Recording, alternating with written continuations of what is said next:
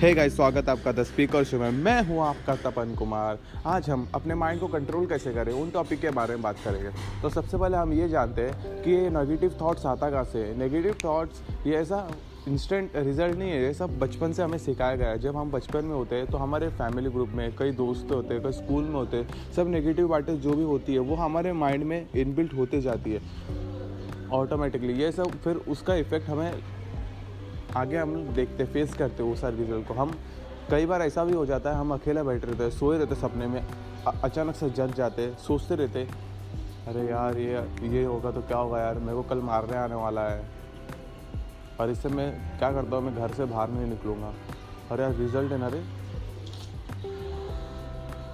Fail होगा तो क्या होगा? अबे यार, कम मार्क्स है तो और वाट लगेगी घर में। मम्मी तो चिल्लाएगी यार।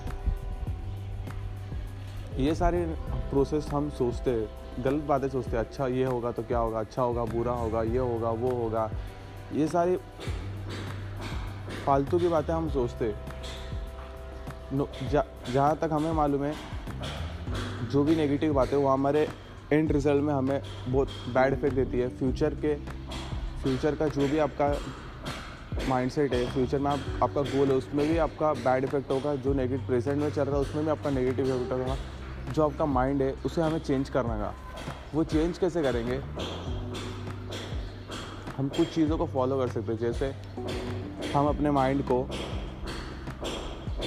आँख बंद कर कुछ विजुअलाइज कर सकते हैं। तो आपको ये मालूम पड़ जाएगा कि कितने सारे नेगेटिव बातें थी कि मैं, जो अनवांटेड थी, जो हमारे काम की नहीं थी, वो हम अपने माइंड्स में घूम, घुमाते रहते घुमाते रहते, और वो कुछ काम नहीं आती।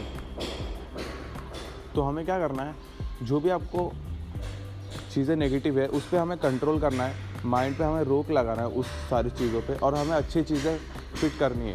और आपको एक बार विजुअलाइज खुद से करना है, दिल से करना है कि आपको खुद से मालूम तो पड़ जाए कि आप नेगेटिव क्यों हो रहे हो, किस बारे में आपको इतना टेंशन है स्ट्रेस क्यों है एनजाइटी क्यों है, आपको पता चल जाएगा ऑटोमेटिकली जब आप अपने आँख को बंद करोगे, आप कुछ विजुअलाइज करोगे 10-15 मिनट तो आपको खुद ब खुद मालूम पड़ जाएगा कि ये मेरे, ये सारी चीज़ें तो काम की नहीं थी, जो हम सोच रहे।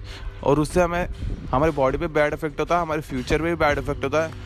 जो हमारे रिलेशनशिप्स होते हैं, उनमें भी बैड इफ़ेक्ट आता है। फैमिली हो बिज़नेस हो, सारी चीज़ों में हमारा बैड इफ़ेक्ट पड़ता है। तो हमें ये सारी चीज़ों का बात में ध्यान रखना है और हमें काम अपने माइंडसेट को पॉजिटिव वे में लेके जाना है, काम करना है और आगे बढ़ना है लाइफ में। थैंक यू सो मच अगर आपको पॉडकास्ट पसंद आया होगा तो डेफिनेटली प्लीज़ अपने दोस्तों को शेयर कीजिए फैमिली मेंबर्स या फिर आपका कोई व्हाट्सअप ग्रुप होगा, उनमें भी शेयर कीजिए, ताकि पता तो चल जाए कि ये सारे ग्रुप में, ये ये सारे पॉडकास्ट में, ये सारे कंटेंट अच्छे वैल्यू लाइफ में ऐड करने वाले वैल्यू मिल रहे हैं। Thank you so much